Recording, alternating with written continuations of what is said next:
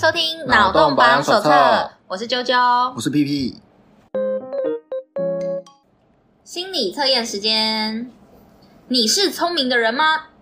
直觉选择数字，精准测出你的脑筋灵光程度。相信这个人都不聪明。我也是这么想的，哈哈哈哈哈。因为这一这一次的题目让我很不开心，我的答案我很不喜欢。好，遇到事情时，你的反应能力是否够快，可以快速变通，找出问题答案？直觉选择自己喜欢的数字，就可以看出你是反应慢慢拍还是脑筋灵光的人。请问你最喜欢哪一个数字呢？A 一，一二三四的一；B 三；C 七；D 九。好，都没有喜欢。一、一三七九，你喜欢哪一个？都没有喜欢的，三好了啦。你喜欢的是什么？不知道，没有什么，没有什么偏好啊。没什么偏好，哦，你没什么偏好，没什么偏好，我也没有。我刚选了很久，然后就还被抽，我超不高兴的。我那么认真选，哎，他叫你直觉选，然后你还选很久，没有，因为就是都没有很喜欢啊。然后就想，好，那直觉不然，好，说到随便，已经不是直觉了。好，我们先来看答案哦。选择数字一的话呢，媲美电脑计算机。嗯、选择一的人是属于脑筋相当灵光的人，具有电脑般的计算处理能力。如果提出问题，就会立刻回复。在和别人说话的时候，各种想法会一个一个的浮现在脑海中，所以不管有什么难题，你都能顺利解决。不管是在读书还是工作，你在众人眼中都是一把好手。OK，有四分之一的朋友呢，很聪明，好，开心开心。那再来是选择数字三的人，那选择这个的话呢，古灵精怪，反应能力强。与其说聪明，不如说你是那种出了名的古灵精怪的性格。你讨厌呆板，一成不变。你会追求那种多彩多姿的生活，所以周遭的人也喜欢和你亲近，享受这种源源不绝的生活创意。你刚选择三对不对？古灵精怪，应该吧？恭喜你啊！帅到！好，选择数字七的人呢？啊，智商、情商都一般啊，外表看似悠哉悠哉，给人一种很自在的感觉的你呢，其实心里也有一些让人看不出来的顽固个性。对于自己下决定要做的事。任何人的意见都左右不了你的决心。金牛座是不是啊？金牛座都选七。哎、欸，我有个同学超喜欢七，然后他金牛座。对啊。啊，讲这个会被发现的是谁？啊，反正他不听，没事没事。有时候你会显得有点孤僻，但你就像青春期的孩子一样，个性天生带些忧郁、压抑感，对于一些小事忽然会神经质的爆发。让周遭人完全摸不着头脑。与坚定心智相比，你的智商一般，情商也一般。这个太臭了吧，直接臭爆别人。但是各位没关系，因为啾啾我呢选了数字九。数字九呢，我来念给大家听。反应能力慢，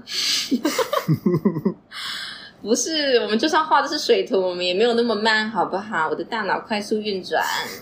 虽然说你的反应比起一般人来说相对较慢，不过对于周遭人有一种亲和力。这是水豚诶，树懒，树懒，对，愿意接触人群，天生善良的你，能够以他人的角度来看待问题，这让人有一种亲近的感觉。你对于情感的体验细腻而持久，善于表达内心的感受，因此这也是为什么你的朋友都愿意和你这个小笨蛋待在一起，还给我装可爱。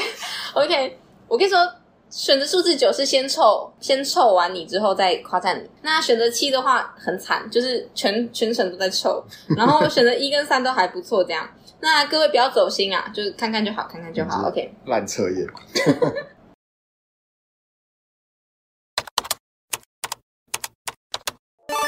我前阵子其实有看一部剧，虽然说已经过了好一阵子，可是其实它还是有留在我的心中。我讲这样子好官腔哦，但我必须得说是。他很好笑啊！你每个礼拜都说你看剧，你看剧速度会很快。其实没有哎、欸，我看剧没有很快。你看我《今生也请多指教》到现在还没看完。对啊，就是应该是说是累积的，累积的。对、哦、啊，反正就是吃饭时间看一下。对，哎、欸，前世搞不好我超多事的哦。好，那这个浪漫速成班，哎、欸，算了，不要乱讲话。这浪漫速成班为什么我要推？是因为它真的超级好笑，就是它会让你想要一集接着一集看下去的那种。但是因为他拍了好像十二还是多少集啊，反正蛮多集的，所以他到中后的时候我就觉得有点有点缓下来，嗯、就是他剧情开始要推的时候，因为搞笑成分开始减少嘛，然后剧情走向开始变多，就会有一点小腻。我觉得所以他剧情是没有趣的，剧情也是好看啦，只是我觉得进展太慢了，我要更快更快更快的那种感觉。哦、对，但其实也是好看，也不错。对，那其实这一部对不对？它是它的那个设定是这样的，这个是官方说法哈。本剧讲述一名心地善良的母亲，奋力应对竞争激烈的私校界，帮助女儿挤进一名数学老师的课堂，那补习班的补习班的，意意外的因为竞争无比的大考而纠缠在一起，跟这个数学名师纠缠在一起。那展开了一场有笑有泪的浪漫爱情故事，啊、所以他是跟补习班老师，就是妈妈跟补习班老师谈恋爱。对，补习班名师。那这个补习班名师，对不对？他叫做崔直说。那这个妈妈呢，叫做南行善。其实南南行善这名字我觉得蛮好笑的，因为行善就是会做善事嘛。嗯、可是因为南这个词汇翻到我们就是中文字之后，难会就是谐音就很困难嘛，所以难行善是怎样？难行善不喜欢做好事，就是很难行善，做的事情都变坏事。对，其实我觉得蛮有趣的，就是翻译问题对。里面很好笑，就是因为女主角，我先讲一点点第一集。所以女主角是女儿还是妈妈？女呃妈妈妈妈哦，妈妈是女主角。对，妈妈跟补习班老师谈恋爱啊。哦，哦，哦，对啊，如果是女儿跟补习班老师谈恋爱，那补习班老师应该叫陈星。对啊，就我刚刚就要说，就变成房思琪的初恋乐园了。哦，那副真的太沉重了，我那时候看了就是心好痛哦。而且我后来又去补看了，就是作者的那个。他的访谈，其实我可以感觉他很聪明，然后而且真的是饱读诗书。很可惜啦，嗯、就是可惜一个这么好的女孩子，然后就这样走。很可惜的，他的是他的走还是什么？他的才华。我觉得我可惜的只是说，就他自杀了，因为他自杀解决了他自己的问题啦，可是他丢下了很多问题让大家去猜，搞得一团乱，你知道吗？可是我觉得有时候自杀这件事情，你很难说是对或错，因为有时候。没有嘛，自杀应该是说，你看你要解决是哪一个问题？自杀能不能解决问题？自杀可以解决问题哦，但是它并不是总是能解决问题。对对对，它也不会总是不能解决问题。这是站在很理性层面我们去看这件事情，哦、但是因为当你已经忧郁症到一个地步的时候，嗯、他甚至是没有办法去想这些事情的，就是他们没有办法去想要解决事情的。所以说，我觉得可惜的是他自杀，嗯、因为如果他没有自杀，那其实这会非常的舆论会。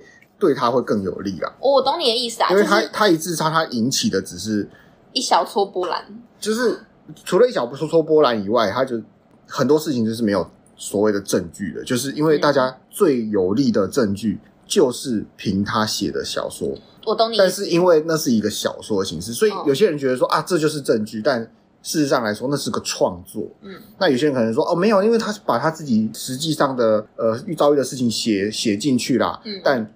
你怎么知道？好，我觉得，因为他因为他没办法说是或不是了嘛，嗯，所以我觉得非常可惜。因为如果他他他还在世，然后他可以为大家解答这些事情的话，我觉得这会比较对于整件事情，就是比如说，甚至是我们要宣扬的事情，比如说呃，师生恋有多危险，或者是他为什么为何而禁止，嗯、或者是说呃，权势。之类的事情，他会有更多的注意啦。对，我懂你意思，我就要分两部分，因为第一个部分是在说，就是有点像是在讲功利这件事情。嗯，因为首先就是，以功利来看，没错，他他如果想要改变这个世界的话，如果他可以活下来，然后继续做这些事情，我真的觉得那当然可能世界会变得好一点点，没错。嗯，但是因为他遭遇过这些事情，所以他变得没有办法。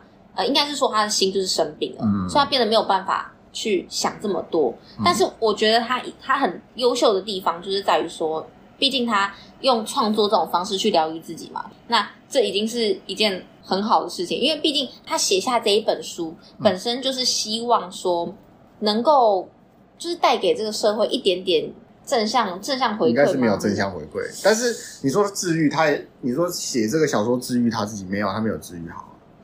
其实他有说一句话，他说就是他说文学其实可以疗愈人，只是有一些人对不够，不够，那补的不够，但是不是不够力，不是，但是你要想，因为我觉得有一些有一些伤痛，它不是那么容易可以被疗愈的。是啦，我我的意思是说，这不是在疗愈的点啊，因为我就我看到的，就是大家最能把它拿出来的是大家借他的创作来指称这是发生过的事实，但但很明显这就不是一件对的事情。嗯。对，以至于后来为什么这件事情没有作品小说去讲这个作为证据啦？可以，但他很没有力道。嗯，就是总不可能写说写一个科幻小说，然后说哦，因为我写进去了，所以我证明我被外星人绑架过了。没有，那你不能自证啊。对，但但这是很理性层面啦。对啊。那我必须得说的是，就是他写这个小说，其实对我来说啦，嗯、我觉得是有一些有一些警示意味的。就是毕竟你看完之后，你真的可以知道说，嗯、对，这世界上可能有一些父母。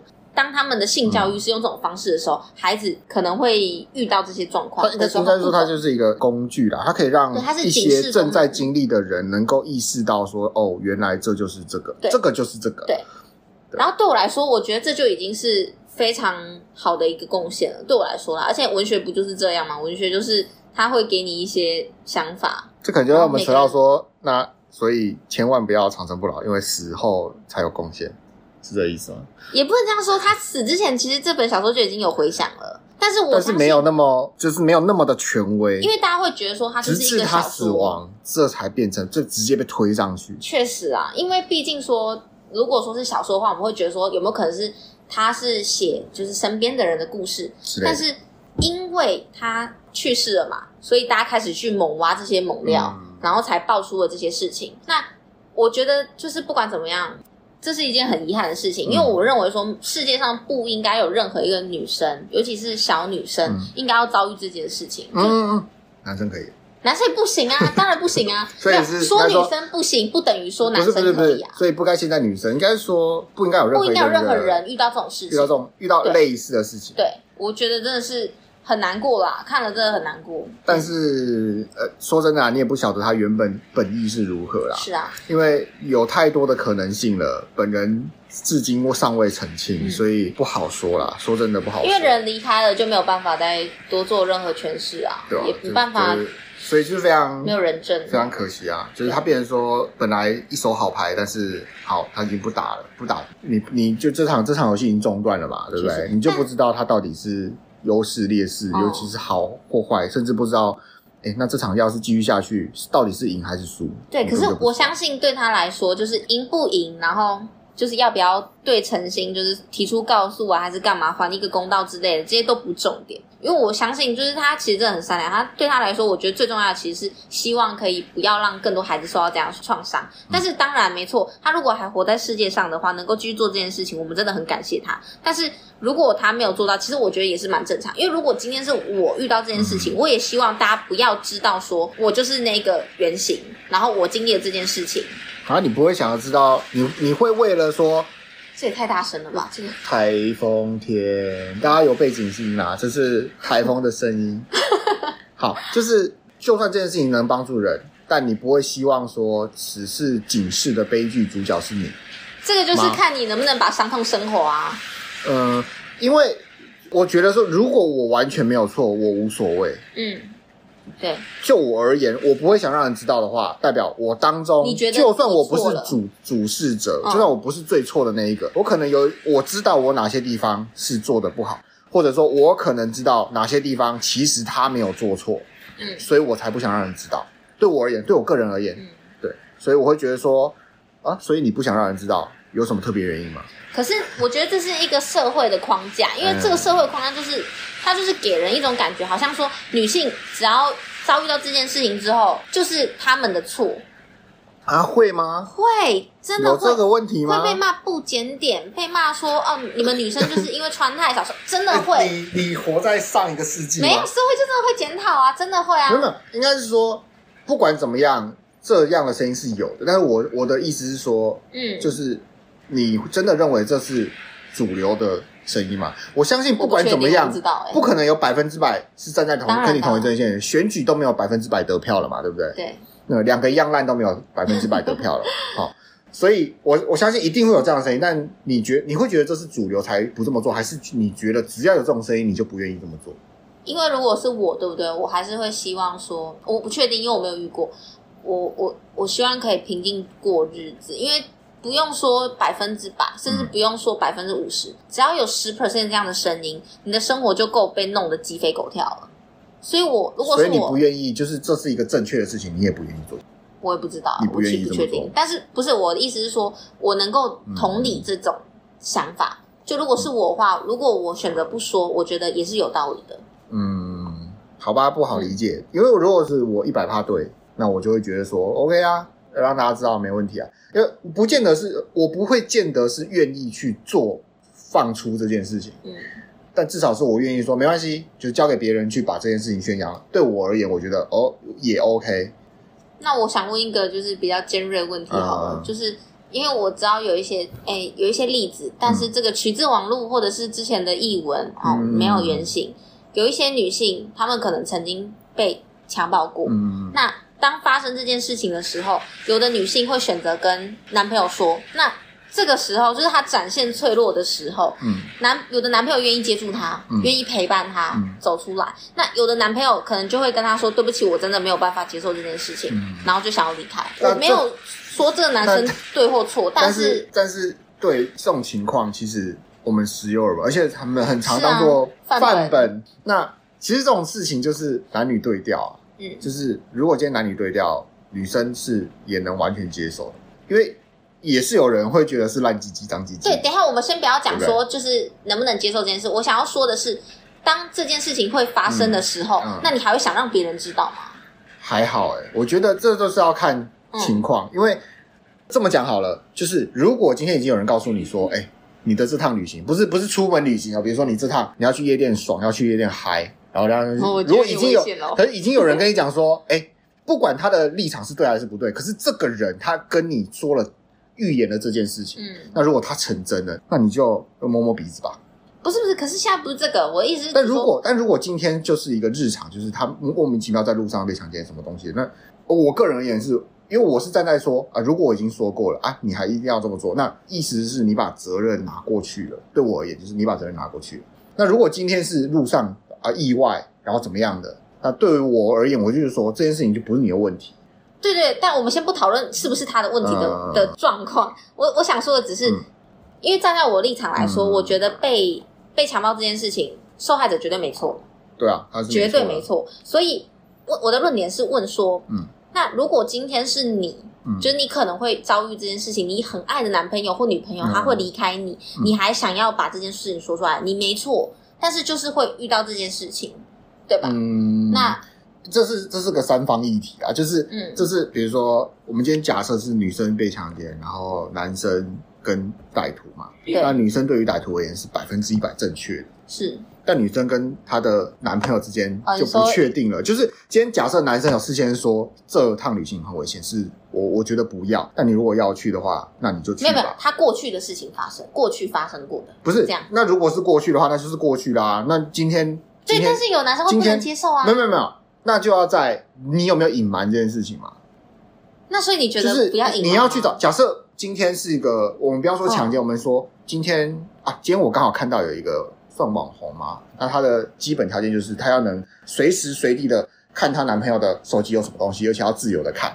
嗯、那一堆人就说啊，你怎么可以这样侵犯人家隐私？他就说，因为他会挑，可以接受这样，嗯、而且他愿意给她男朋友看，对，所以他会去。对对对对，我觉得这才是一个你没有隐藏，而且你不公。可是你觉得说，所以说我们今天要交往的情况下，我必须要把所有我过去发生的事情都坦诚跟你说，这样才是 OK 的吗？你你可以藏，但你就要保证说这辈子都不要说，这辈子都不要说。你有你有办法让这辈子不管在什么情况下都不会被知道，或者是你确定对方就算知道了也没问题。可是你这样这样很重，因为这就是两个问题。这就是先不论说这是不是你的过去啊什么东西受伤了，就是第一个就是诚信问题嘛。因为你不知道对方的要求，那你可以问一下对方的要求。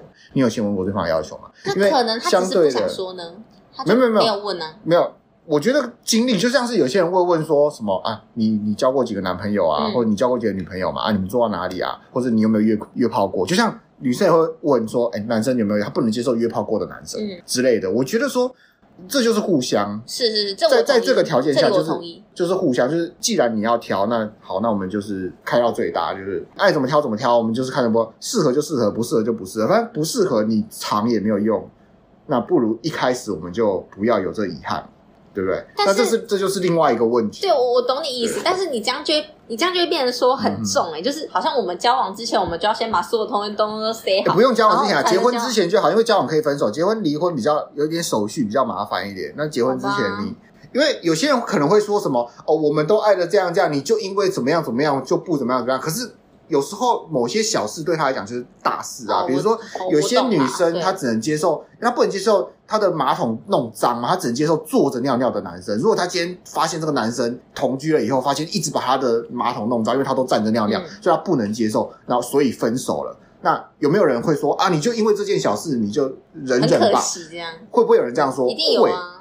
但对女生来说是大事，啊，对我对对我而言，我就觉得说，可是他认为是大事啊。是啊，我我懂你。对啊，你你有时候你认为小事，对他来说是可能是大事。就像是我会认为说啊，你被强奸了，那有些情况下是可以被原谅，有些情况下不能被原谅。可是有些人就认为他从小他从自始至终他都不能原谅这件事情，有没有这种人？有。那他有没有办法自己坚守自己的？我就是他要求别人，他自己也做到。那我就觉得 OK，那没问题。可是我就不能用原谅这个词汇，欸，没有，没有，对他而言呢，啊？对他而言，哦哦他觉得说你不能跟别人有性行为。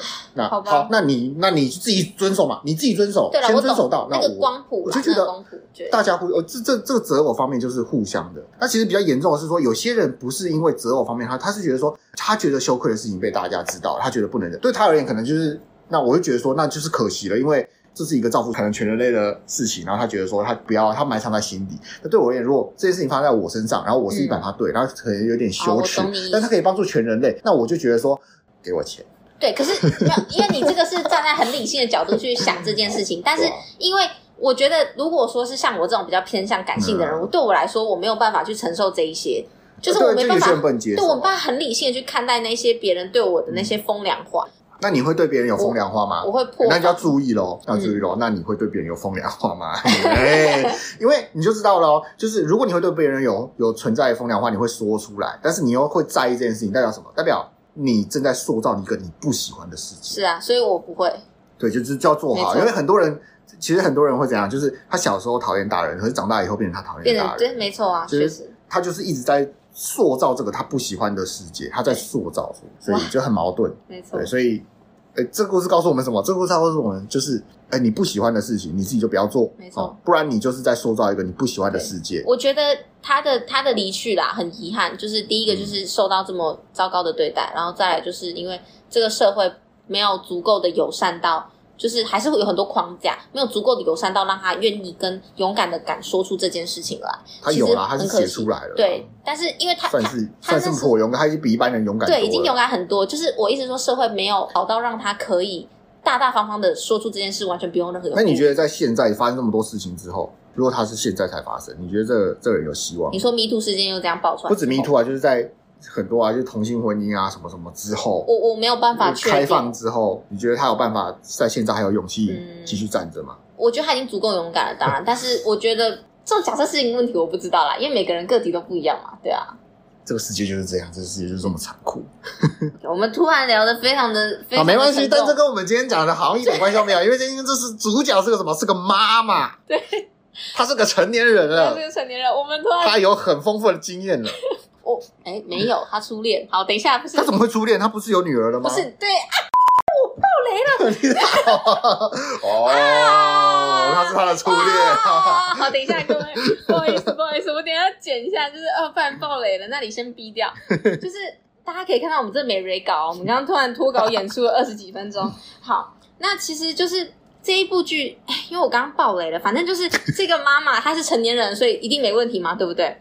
反正就是这个故事，它其实就是围绕着补习班在转嘛。嗯、那当然，他把补习班弄得好像非常非常的厉害，就是因为当然这个女主角她的女儿真的很聪明。嗯、那这种很聪明的孩子在提点一下的情况下有大幅进步，我我是觉得合理的。但是呢，因为我不觉得说任何人会因为上了一个名师就成绩变得超好，我我不是这种态度。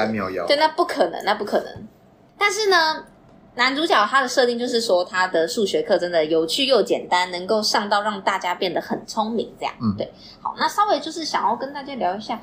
首先就是，我真的觉得韩国教育比台湾还可怕。哎，他的第一集最前面，女主角就是要帮女儿，对不对？去抢那个话位。哎，不是，是他要送餐的时候看到一堆要帮自己小孩抢话位的家长。如果说有去补习过的朋友，应该会知道说。呃，台湾的那种大型补习班，你要提早在他们那个学期开课之前，就要先去划位。那因为我自己个人现在还是这样，我不确定，但是只有那个谁啊，那个、嗯、那个吕律师，吕杰他他讲过以前是真的是这么疯，真的是这么疯啊！我那年代也是啊，我那年代也是，对，都很老啊。突然突然步入了，对，现在搞到线上啊啊，就是网络问题。那那那，因为我自己个人是比较没有去参加那种大班制的补习班，尤其是高中，我几乎没补习。就是没补那种，所以我有点不太确定。嗯、但是我必须得说，他们那个强化位的那种文化，真的跟台湾很像。我觉得台湾现在我不知道有没有这么疯，但是我觉得没必要这么疯，因为你要知道这么疯的原因，是因为大家在想挤上那个名校嘛，啊、就是你不觉得这个头衔，嗯、比如说至少大学台大毕业之类的。嗯、但是现在的情况就是，你什么下鸡巴烂大学毕业的，你都可以进台积电了，所以基本上你要赚钱。学校不是一个问题，重点是这个啦。然后第二个重点是，就算你台大毕业，你也有可能去卖鸡排，或是可能失业，可能没有没有工作。因为现在的职场不是不是那么的注重学业啦，是现在职场是很功利的，就是他要的是人力。台湾还是一样啦，就是从经济奇迹开始，就是由剥削来创造利润啊。嗯、所以你这个你是不是个人才，其实不是那么重要，他缺的是人力。那我觉得在台湾，嗯，可能就没有这么像。那么那么夸张啊？可能吧。但是顶流，我觉得顶流的竞争是真的是蛮激烈的。对啊。但剩下来的就是，我觉得大家得过且过啦。应该没有韩国那么夸张。韩国是真的，他们很夸张。他们他们连底流都这样吗？呃，就是就是像台湾真的是顶流，就是竞争激烈，就是他们要去厮杀，去竞争那个最好那个顶尖那个位置。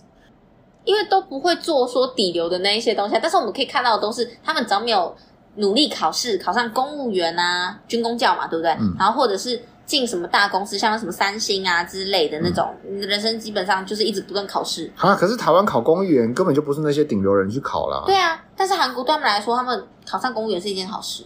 那他们考公务员跟读补习班有什么之间有什么关系？应该没什么关系吧？都有啊，都有啊，反正就是他们什么都要考试啊，公务员要考。然后，如果说你想要进大公司，你就是一开始你的学历就要先考好，你要挤进最一流的大学。真的哦，他们公司还这么的要求那个？很要求，真的假的？要求就就我的我的印象 会特别讲说要要求学历的公司就是烂公司哎。韩说实在的，我从韩剧看到的，我也不能确定嘛，对不对？因为我毕竟不是韩国人，所以我只能说，嗯，可能。稍微可以看到一点台湾的影子啦，就是蛮有趣的。不会，我真的想不到到底台湾有哪些公司，他要求你台大毕业才可以进去。台湾吗？对啊，在台湾有什么公司要求你台大毕业？没有，我说是他们韩国啦，台湾还好。对啊，我就是说，是反过来说，就是韩国可能会要求说什么？我不知道韩国韩国的好大学叫什么名？首尔大学。首首尔首尔是最好的吗？我不确定，我不确定。但比如说台湾有哪些公司，他是他是会要求说，哦，你不是台大，我不收。好像没有啦。我觉得这种这种公司真的有点莫名其妙。好，OK，那因为时间剩不多了，我们来聊一下就是里面的荒唐剧情。就是它里面有点把学学，我不知道他们到底真的有没有那么学历、智商都那么夸张，但当然因为为了戏剧效果嘛，他可能会把它演的很极端。嗯、那首先第一个就是里面的那个南行善，他的女儿叫做南海一。嗯，那南海一他有一个同学叫李善才，李善才。那这个善才他很喜欢海一，他们是青梅竹马，嗯、所以他对他蛮好的。那反正就是这个善才呢，他有。他的妈妈对不对？因为为了很希望他一定要就是拿到全校前几名的这个名次，然后一直保持名次，这样才能推甄。嗯，对，所以他妈妈就作弊，反正就是拿到了那个提前拿到了考题。嗯，某一次段考吧，还是什么模拟考之类，不知道。反正就是拿到了那个考题之后，给了他去复习，因为他们都会写模拟模拟题，然后之后才去考试嘛。那他写了之后，他也把这个东西分享了给了这个海一，然后结果海一就发现，哎，这个。题目一模一样，跟考试一模一样，嗯、他就下烂，所以他就他是有认真在写考卷的人，对，所以他就因为他也很聪明，嗯、就是成绩也很好，所以他下烂之后，他成绩就他后面就没写了，然后成绩就一落千丈，嗯、然后这个善财他就成绩因此变得很好嘛，嗯、那这个罪恶感觉一直在他的心里面变得很很很糟这样子，反正这件事情变得很严重，就是他的妈妈因为是律师，变得说这件事情。被抖出来之后，我忘记有点忘记是善财自己去自首还是怎样，反正就是这件事情抖出来之后，他妈妈就面面临就身败，有点有点像身败名裂那种。嗯、然后善财因此就是休学。嗯，对。那那时候就他演的比较夸张，是说善财因为他这件事情他罪恶感重到让他觉得很痛苦什么的，然后海一也一直劝他说：“你去自首，你不要这样子。”嗯，对。但我那时候就想说：“哇，这么严重哦，这么恐怖哦。”怎么会？台湾真的是莫名其妙。你也不是大考的话，就是我不确定。但学校里面的考试，基本上啊，你去补习班啊，猜题猜的都很准啊。为什么？啊、只是详细就不说了。那猜题都猜的蛮准的。嘿，对，反正所以说我我自己是觉得哦，有这么严重？因为我能够分享，就是唯一一次我觉得有点可怕，让我有点罪恶感的事情，嗯、是发生在国小。那时候国小，我们老师还是国中啊。国中、国小、国中、国小、国中、国中、国中、国中。嗯，那时候好像国一吧，还是干嘛？反正就是我们数学老师因为产假，所以他就换成一个代课老师。嗯，然后这个代课老师那时候他来代课的时候，呃，我好像是数学小老师还是什么的，我有点忘记了，所以老师会记得我。嗯，然后。那次就是反正月考的时候刚好考数学，然后监考老师是他，然后我们就写写写写写，写到一半的时候，就是老师会走来走去嘛，嗯、他就走到我旁边的时候，他就看他就看了我考题，然后就稍微摇了摇头，然后因为我注意到这件事情，所以我就看了我在写那一题，然后我发现我计算错误，就把它改掉。然后那时候我后来结束之后，对不对？诶，因为我成绩不差，所以其实差不了多少，就可能差一题。但是那时候我就一直有一点。有一个念头就萦绕着我，就是觉得说，哎，有没有人有没有人看到这件事情啊？会不会觉得我都是作弊啊？哦、是确实会有一点点这样，但是说真的，有这么严重的影响我吗？没有，其实还好。但是就是它是一点点有遗留这个记忆这样子，对，就对我来说还好。但是他这个就是演到还要被退学，我是觉得有点有点扯啦，对啊。但我不知道韩国是不是真的这样。然后再来就是里面有个女生叫方秀雅。那这个方秀雅，她是南海一跟善才他们班的一个女生，她的成绩很好，比他们还好。可是因为这个海一去补了数学之后，数学神一般的进步，嗯、让这个这个秀雅很嫉妒，因为她，去补就好了，家里没钱。她本来就有补了，所以他就是已经在那个、哦、那个 max 了，你知道吗？那因为他很嫉妒海怡，他就是觉得她长得漂亮，然后又成绩好，就是嫉妒啦。对，那这个嫉妒的心呢，就让他很焦虑，因为他就觉得说他成绩超过他了，所以他就读书读到塔克派克，他就开始看那个考卷啊、书的时候，那个文字啊会飘，这样其实就是有点像是他的那个情绪，因为太焦虑了，然后还有一些情绪控管障碍，就是他会暴怒、突然发脾气这样。对，那我其实觉得。读书读到变成这样，其实也蛮不好的。毕竟心理或身体上这种伤痛，读书读到变这样吧？这个这个，我觉得他跟家庭这是压力压力吧。对，因为他妈就一直跟他说：“你要加油，你要考好哦。”这样，因为他妈就是典型那种。他是说你要加油，还是拿着刀说你要加油？没有，你要加油这种。对，握拳你要加油，因为他妈妈就是典型那种把希望寄托在女儿身上那种，就是给了非常非常多爱，还有关注跟努力。但是其实这也不算是一个很健康的方式。对啊，你把你的所有注意都放在女儿身上，其实很可怕，就是这种爱太太沉重了。好，不管怎么样，反正这一部是一句很就是一部很好笑的剧，它真的蛮好看的。但你刚刚没有讲到好笑的点，你刚刚充满刺激，讲的东西都蛮……诶，例如说女主角跟男主角他们认识，呃，他们认识的时候，好像反正就是男主角男主角把女主角手机摔坏了吗？还是干嘛的？反正就是他们会一直有那种什么追逐啊，然后揍他啊，干嘛的那种剧情。然后还有就是他的设定还蛮好笑，是。男主角他因为压力大的关系，他会焦虑到他没办法吃东西。可是他吃得下女主角，因为女主角开餐厅，那种自助餐店卖小菜的，他吃他的东西，他吃得下去。所以因此他就是明明他很讨很害怕遇到这个女主角，因为他得罪了这个女生。嗯。然后，但是他又想吃他们家的东西，然后所以就会一有一连串什么，他要躲着她啊，然后偷偷闪来闪去啊之类的这种有点喜剧的。成分在啦，但是跟主线无关，就是大家来看，对对对，支线人物也算是主线啦，因为他们恋爱嘛，对不对？毕竟是恋爱故事，哦、对啊。那我觉得不错，哎、欸。然后最后我还会讲，是不是女主角她的年纪好像是三十九、四十岁，嗯，然后男主角好像是三十出头，所以其实他们的年纪，哎、欸，不对，女主角是快要五十岁，然后男主角是三三十几岁，快四十岁，嗯、然后。我必须得说，女主角保养的真的超好，他看起来很年轻，没错。不是不是，说在里面的年龄还是实际年龄？实际年龄，实际年龄。哦，在里面年龄应该差不多吧。在里面的年龄，他们两个设定都三十出啦。哦，对。但是我必须得演三十岁耶，很硬，对不对？不不会啦，其实还好，就年纪越大越不硬啦，就那种三十岁演十几岁的才硬。啊，那太硬了。但是五十岁演那个太硬，没有五十几岁演三十几岁，我觉得还可以。但是因为他跟男主角在一起，还是有一点差别，就是还是看得出来很姐弟恋，因为。那个剧组我不知道跟主角有仇还是怎样，他可能要做一种就是淳朴感，他把女主角的服装设计有够丑的，就是妈妈啊，她要塑造她的妈妈感，设计穿那种妈妈感，就弄得太丑，连去约会的时候穿那个有够丑的哦！我现在想起来我都觉得啦，不行，妈妈感嘛，她是为了要这个贴近那个。可是男主角太帅太年轻了，不行哎、欸！啊，不是啊，你们就是因为他拍这个绝对不是给男生看的。啊、所以女生长什么样子其实不重要，可是很漂亮啊！女生还是，是男生不会对这种，就是男生不会对这个什么爱情有兴趣吧？而且主要主要的客群应该是女生，啊，生所以男生帅就好了。是最好是让你们觉得你你们可以取代那个女主角，哦，说就是 我我拜托，男生一定爱死我这样子。OK, okay 好吗？但是女生很善良，所以大家如果想要遇到这么好的男生啊，多多行善，多多行善。哦，这个是个误导哎，这个行善是。双关让大家觉得说，嗯，我心地善良，我值得有好的回报。对，我想要双关。好人就是又穷又惨。哈，真的吗？在台湾啊，好吧，那我先不要做好人，没有啦，开玩笑的。好啦，那我们今天的节目就先到这边喽，感谢大家收听。谢谢大家。